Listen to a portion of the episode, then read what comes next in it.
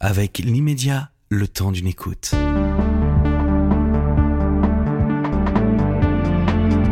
Charles Consigny, euh, on s'est déjà dit bonjour, on ne va pas recommencer. Euh, vous êtes avocat, ancien chroniqueur euh, à On n'est pas couché, l'émission de Laurent Ruquier. vous êtes engagé dans la campagne de Valérie Pécresse. vous n'y étiez pas obligé, vous n'êtes pas membre du Parti Les Républicains. pourquoi l'avez-vous fait? J'ai toujours voulu faire de la politique. Je faisais de la politique comme commentateur depuis plusieurs années.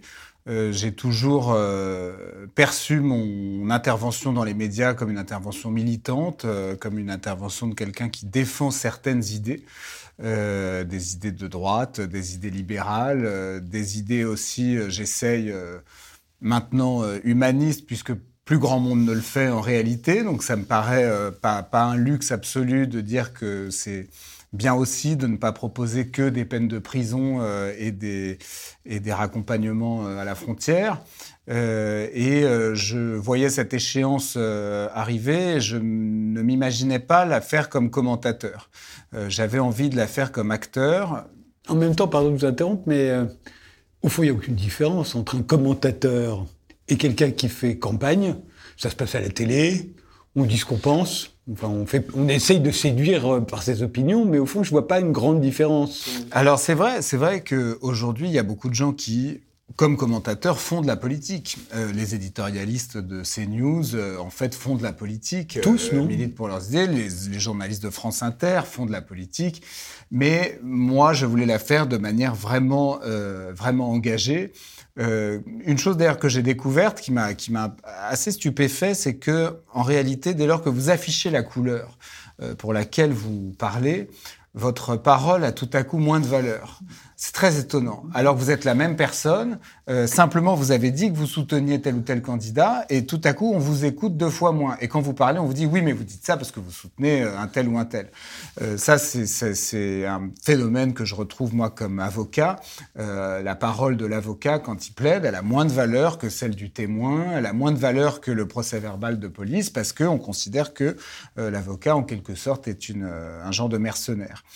Mais voilà, je voulais faire cette, la politique comme acteur, je voulais aussi prendre date en quelque sorte, montrer que maintenant je souhaitais vraiment m'engager euh, comme euh, acteur politique et ne pas simplement rester dans le giron du, du commentaire, puisque je pense que la politique, alors il y a quelques contre-exemples, mais plus tard on s'y engage et plus on a de mal à le faire parce que c'est trop dur, parce que c'est euh, trop hostile, parce que c'est euh, aujourd'hui très dévalorisé, euh, parce que c'est voilà, c'est devenu un, c'est devenu assez sacerdotal et donc faut le faire tant qu'on a encore un peu d'énergie pour le faire. Je pense. Vous l'avez rallié fin janvier, Valérie Pécresse, à un moment où elle était encore à 18% dans les 17% dans les sondages.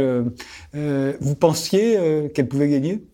Oui, honnêtement, oui. Euh, au début de la campagne, je le pensais. Euh, je trouvais qu'elle, euh, comme on dit un peu vulgairement, qu'elle cochait pas mal de cases. surtout, je voyais dans quelle mesure elle pouvait être une alternative à Macron sans, comment dire, qu'il soit jugée aussi compétente, disons que lui, puisque je ne voyais pas d'alternative à Macron raisonnable.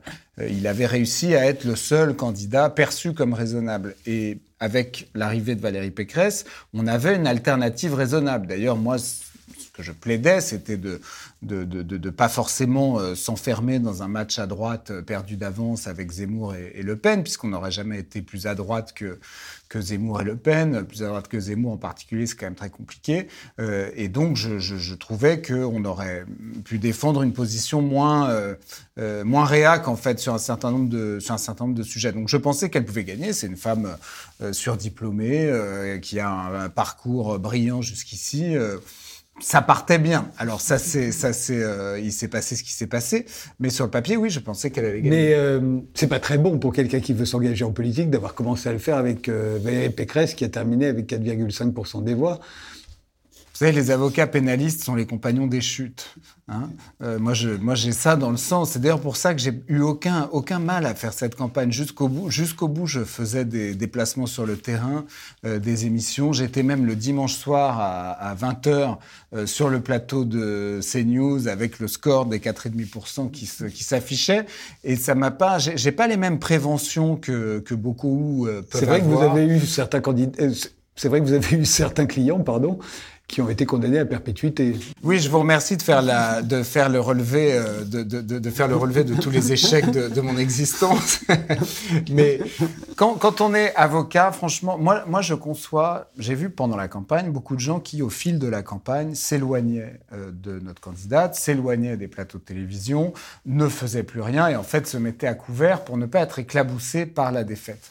C'est pas du tout ma vision de l'engagement, qu'il soit politique ou qu'il soit autre. Moi, je considère que dès lors qu'on s'engage, surtout dans un truc aussi euh, sanglant que la politique, on le fait à la vie à la mort en quelque sorte. Oui, on va. N'exagérez pas, on dit que c'est sanglant, mais c'est beaucoup moins Ah, violent qu'avant. Et, de toute façon, c'est moins sanglant que de s'engager pour la Commune de Paris en 1870. Ça, c'est sûr, et c'est moins, non, non, mais c'est sûr, et c'est moins sanglant que d'aller euh, euh, combattre sur le front euh, ukrainien. Mais, mais croyez-moi que à LR, c'est quand même sanglant. Oui. Vous avez 32 ans, ça veut dire que vous étiez peut-être le plus jeune qui a voté Pécresse, C'est possible. parce que je crois qu'elle a fait 2% sur les moins de 60 ans. Donc euh, 2% chez les actifs. Mais c'est quand même terrible quand on y réfléchit. Non, mais vous vous rendez compte campagne- mais non, mais- 2% sur les Ne- actifs. ne ce, qui la sauve, pas. ce qui la sauve, c'est qu'elle a fait 12% sur les plus de 70 ans. ne remuez pas le couteau dans la plaie. Euh, elle a fait, on a finalement un score qui est catastrophique par quelques bouts qu'on le prenne. En même temps, je pense que c'est une, une leçon que doivent tirer tous les acteurs de cette euh, famille politique qui aujourd'hui a du mal à, à rester euh, la tête hors de l'eau, que sont les républicains. Euh, si on avait fait 8%, on se serait pas remis en question. On fait 4,5%, donc on va se remettre sérieusement euh, en question. Moi, je, je pense que c'est une espèce de d'accident industriel. Et je pense, franchement, sans vouloir être, euh, par ailleurs, euh, sans vouloir être complotiste, euh, j'observe que j'ai observé pendant la campagne que les médias faisaient énormément pour installer un match entre Emmanuel Macron et Marine Le Pen. Moi, j'ai quand même beaucoup observé ça.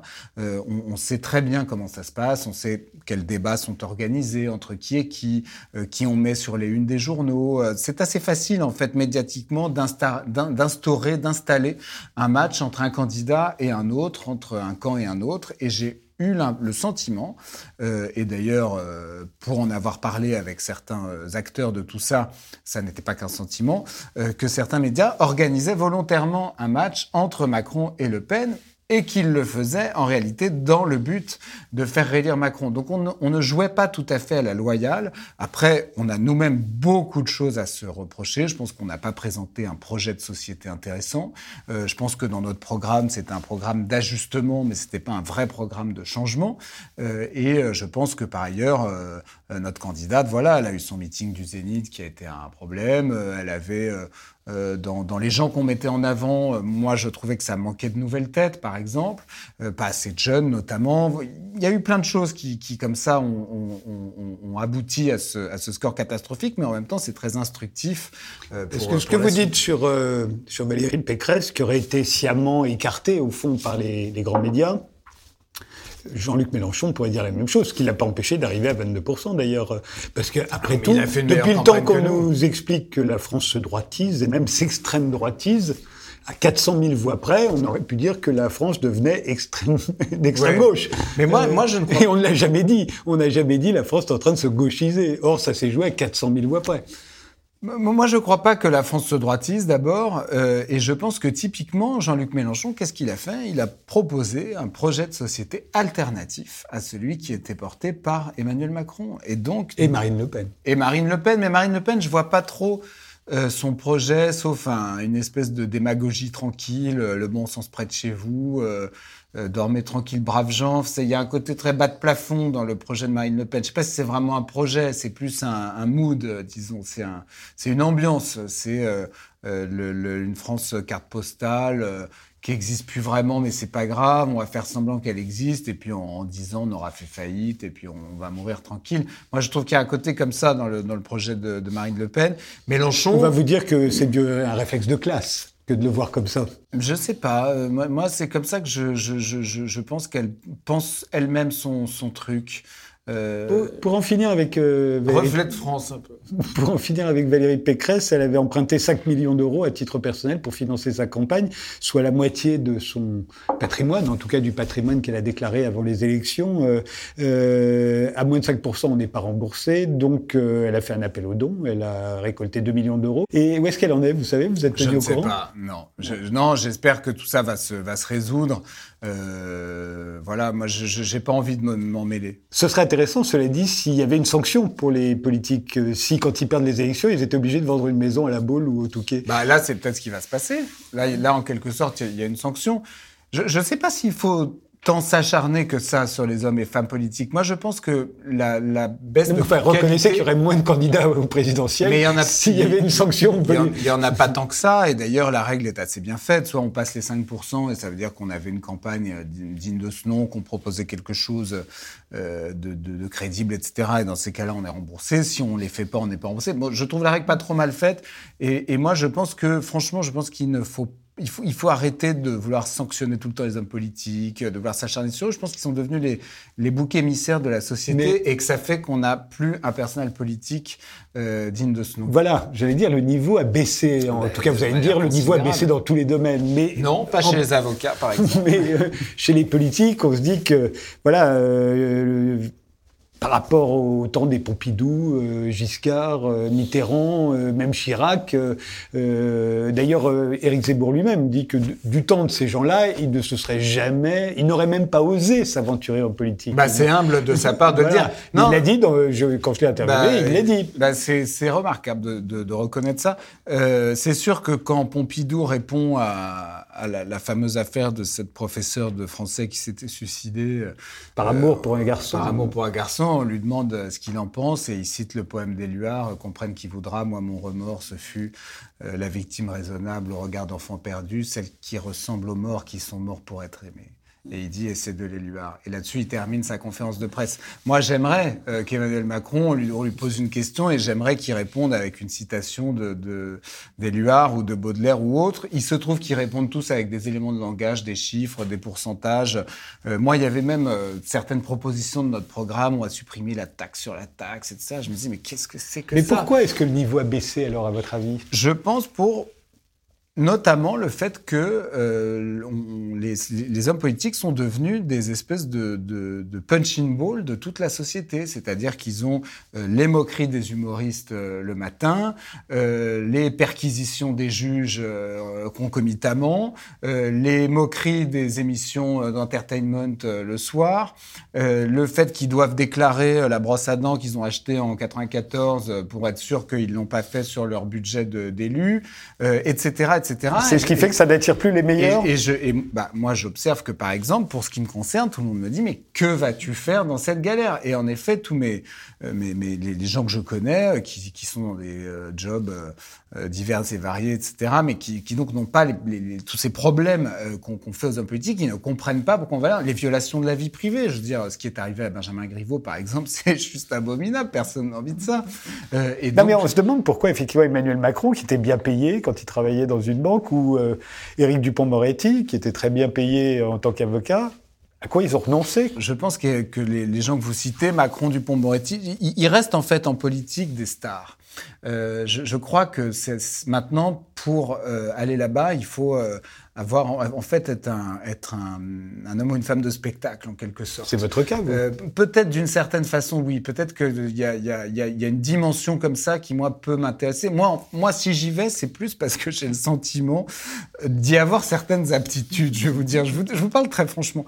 J'ai le sentiment de de, de, de de pouvoir faire ça. C'est pour ça que je, c'est une des raisons, votre émission s'appelle Pourquoi C'est une des raisons pour lesquelles je vais là-bas. J'ai le sentiment de pouvoir faire ça, j'ai le sentiment d'avoir ça dans le sang et de l'avoir depuis toujours. Euh, mais euh, par exemple, un gars comme Barouin, qu'on n'arrête pas d'appeler pour être Premier ministre, pour être président, pour mener la bataille législative, pour ceci, pour cela, il dit non merci, je suis chez Barclays. Donc vous avez, des, vous avez même des contre-exemples, des gens qui se retirent et qui veulent surtout pas Il y en a beaucoup, il y en a beaucoup. Mais je... vous, vous, vous réfléchissez pas à ce que vous allez perdre si véritablement vous investissez davantage dans la politique. D'abord, on va vous haïr encore plus. Ouais, ça je l'ai observé déjà pendant la campagne. Les gens se mettent à vous détester. Encore plus. Sans raison. Et encore plus qu'avant. Voilà, parce, qu'on vous déteste toujours un peu. Voilà. Parce que vous faites de la télévision. Mais là, ce sera encore plus. Et, euh, et puis surtout, on, on risque d'aller fouiller dans des tas de trucs euh, qui ne regardent personne et qui n'ont aucun intérêt. Écoutez, a priori, moi, j'ai tué personne. Euh, non, mais on a toujours quelque chose à se reprocher, ne serait-ce que parce qu'on a fait trois notes de frais qu'on n'aurait pas dû faire. Ouais, j'ai tout ça est géré par un cabinet de comptable très sérieux pour ce qui me concerne, donc j'espère être assez en confiance sur ce genre de sur ce genre de choses. Sans doute, mais vous savez, c'est, je, bon, je veux pas dire des choses trop pompeuses. Moi, je viens d'une famille de chouans, de Vendéens. Euh, je croyais qu'ils étaient tous énarques chez je suis non. mon père et mon grand-père, ça c'est la ça c'est la branche de gauche. C'est les ratés, ceux-là. Non non, c'est pas du tout les ratés, mais c'est la branche républicaine de gauche. Euh, ce sont ce sont des gens, euh, ce sont des socialistes. Mais du côté de ma mère, ce sont des chouans qui donc ne sont pas socialistes. Et nous descendons du d'Henri de la Roche-Jacquelin, qui est une des figures des guerres de Vendée, qui est mort au front à 21 ans, bon avec des. Ça a dû leur faire un choc et à votre mère en particulier quand vous êtes né un 14 juillet 89. vous... Absolument.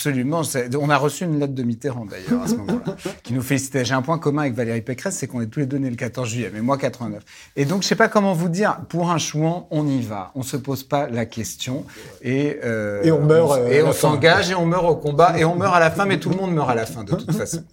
oui. Euh, en étant né un 14 juillet 89, vous auriez pu devenir révolutionnaire. Ça aurait été, euh, ça aurait été, ça aurait eu du panache ou, ou, ou partisan de Jack Lang.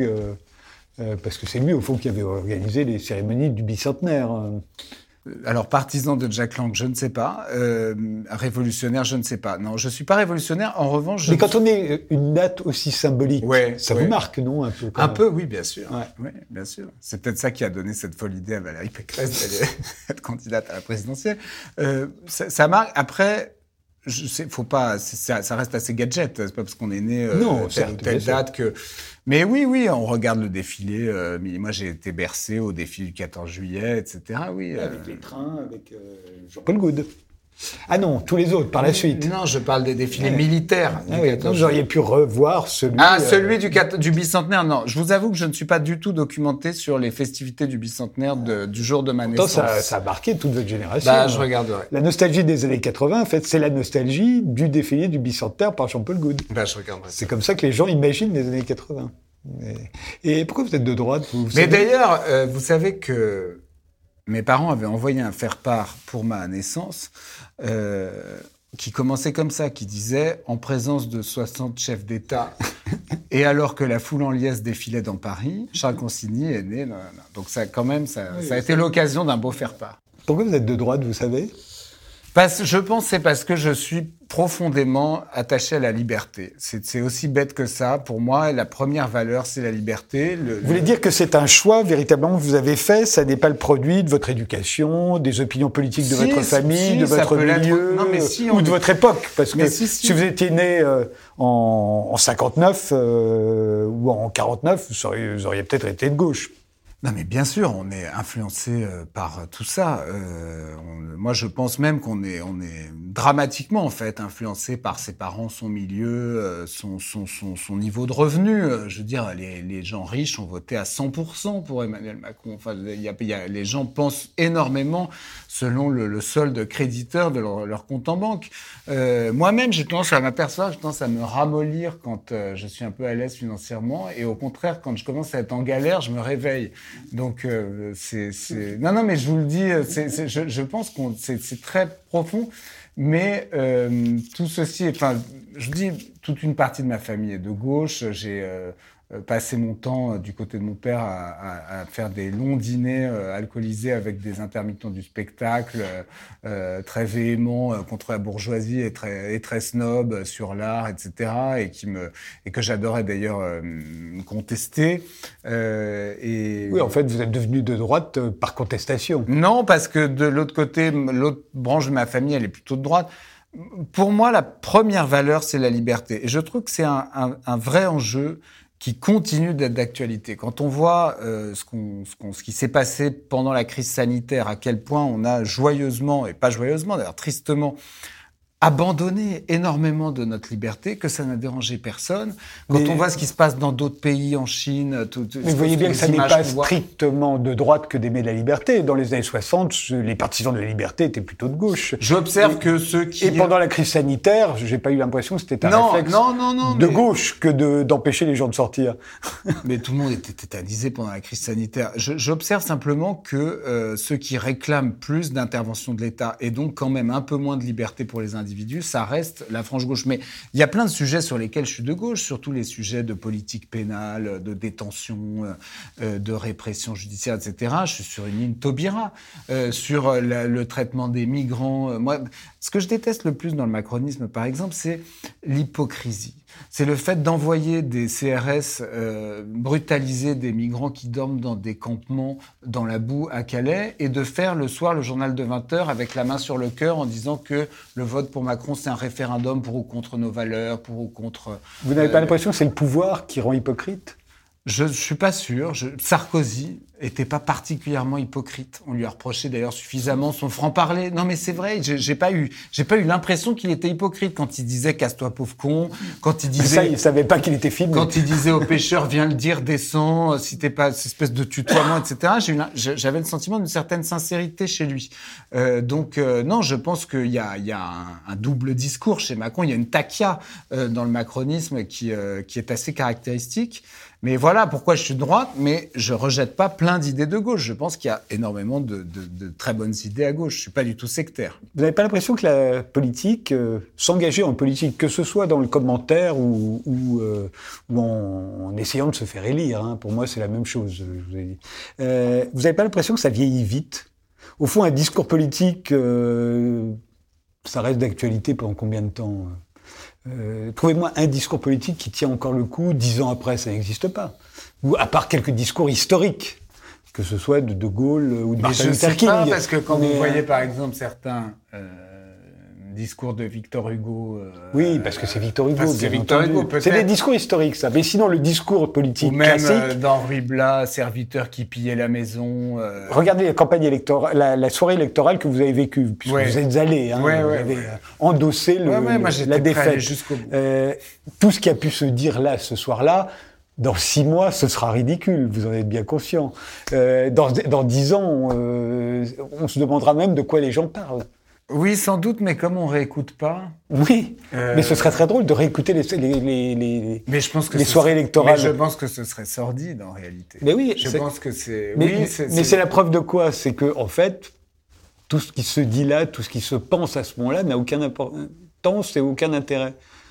Je ne sais pas. Je je, je, je sais pas vous répondre là-dessus. Je pense que c'est le même phénomène pour la presse quotidienne. Quand vous lisez un journal qui a une semaine, euh, déjà vous avez l'impression de lire un truc qui Surtout quand on parle de politique. qui, qui, qui n'existe plus. Euh, je sèche un peu sur votre question. Euh, je je je, Est-ce que, ne vous avez, répondre à est-ce que vous avez souvent regretté certaines de vos prises de position? Non. Je sais que c'est arrivé sur la, quand vous étiez un peu proche de Christine Boutin euh, sur le mariage homosexuel. Après, vous avez dit non, j'ai eu tort, je change d'avis. Oui, j'ai changé d'avis, j'ai mis ça noir Ça, sur c'est de- blanc, voilà, c'est voilà. des moments un peu particuliers. Mais euh, sur tout ce que vous avez pu dire à la télévision, et Dieu sait que vous en avez dit des choses, et vous, à chaque fois vous vous êtes engagé d'une certaine en manière. avez dit des conneries voilà. Est-ce que euh, vous dites pas en, en regardant en- par- euh, dans le rétroviseur en disant au fond tout ça, Mais tout a été démenti. Pas, mais, je, mais non, d'abord, pa- pardon, mais non. Mais je suis pas Jacques Attali, je fais pas de prédictions, etc. Et, pas- qui pour la plupart se sont réalisés. On a écrit un livre ensemble. Les euh, prédictions d'Attali Ah oui. Bon, alors Minck, c'est celle de Minck qui se J'ai réalise moins- pas. j'ai moins je sais pas. Attali nous a prédit le- l'élection de Le Pen, elle s'est pas produite. Non, il a dit qu'il il le faisait pour que les gens, comme souvent ce qu'il fait, il dit pour que ça ne se produise pas. C'est-à-dire qu'il le fait au moment où on Ouais. peut encore agir je dessus. comprends, je comprends. Et il l'a souvent fait. Comprends. Euh, je n'écoute pas mes précédentes interventions, donc je ne sais pas. Mais peut-être qu'en effet, vous soulevez le, le fait qu'il y a quelque chose de démoniaque dans la politique et qu'en fait, ça ne peut fonctionner que sur le moment, mais que c'est tellement n'importe quoi qu'une heure après, euh, ça fonctionne plus. Peut-être qu'il y a de ça. Et moi, c'est l'impression que j'ai, Ouais, ouais. c'est peut-être d'autant plus atroce que c'est ça. c'est assez vain. On m'a proposé de venir sur un des plateaux à la télévision là pour commenter les élections. C'était pas le soir des résultats, c'était avant. Je me suis dit mais qu'est-ce que je- qu'est-ce qu'il y a à dire d'intéressant là-dessus? Euh, Si on pas, si on n'a pas de recul, parce que quand on a du recul, on peut dire des choses intéressantes certainement. Mais, euh, vous, me vous, me démoralisez un peu sur le, sur, le sujet. Non, je pense qu'au contraire, quand on prend beaucoup de distance, peut-être qu'avec beaucoup plus de distance, là, les choses deviennent intéressantes. Avec de la hauteur. Et, c'est vrai qu'il reste pas grand-chose à chaque fois. Si on prend euh, le mandat de Mitterrand, si on prend le mandat de Chirac, si on prend le mandat de Sarkozy, etc., à chaque fois, qu'est-ce qu'on retient? Souvent, une chose, deux choses. Du mandat de Chirac, qu'est-ce qu'on retient? La guerre en Irak, euh, le fait qu'on et en plus une, non-chose, c'est-à-dire on retient qu'on n'est pas allé faire la guerre en Irak et qu'on a dit aux Américains. Mais ça, ça ne veut pas dire qu'on n'a rien fait, parce qu'il y a eu des tas de décisions qui ont eu des conséquences. Simplement, au moment où on les prend, ou au moment où un chef d'État prend cette décision-là, les commentaires qu'on peut en faire sont généralement sans intérêt. Sans doute. Voilà. Ben, c'est pour ça que je voulais arrêter de faire des commentaires. Mais... Et alors, comment vous voyez la suite maintenant? On verra. Je vais essayer de me présenter aux législatives. Euh, on verra où. C'est très compliqué en ce moment. Tout le monde s'entre-dévore euh, pour voir comment ça va se, passer. Euh, Emmanuel Macron soumet les Républicains à une espèce de supplice avec des vrais faux accords. Personne ne comprend rien. Donc on verra bien comment ça se passe. Moi, j'ai envie d'être un avocat engagé dans la vie de la cité, un avocat qui fait de la politique en même temps, sur certaines causes précises, choisies, euh, et qui défend certains principes. Et donc je pense que c'est tout à fait possible de le faire.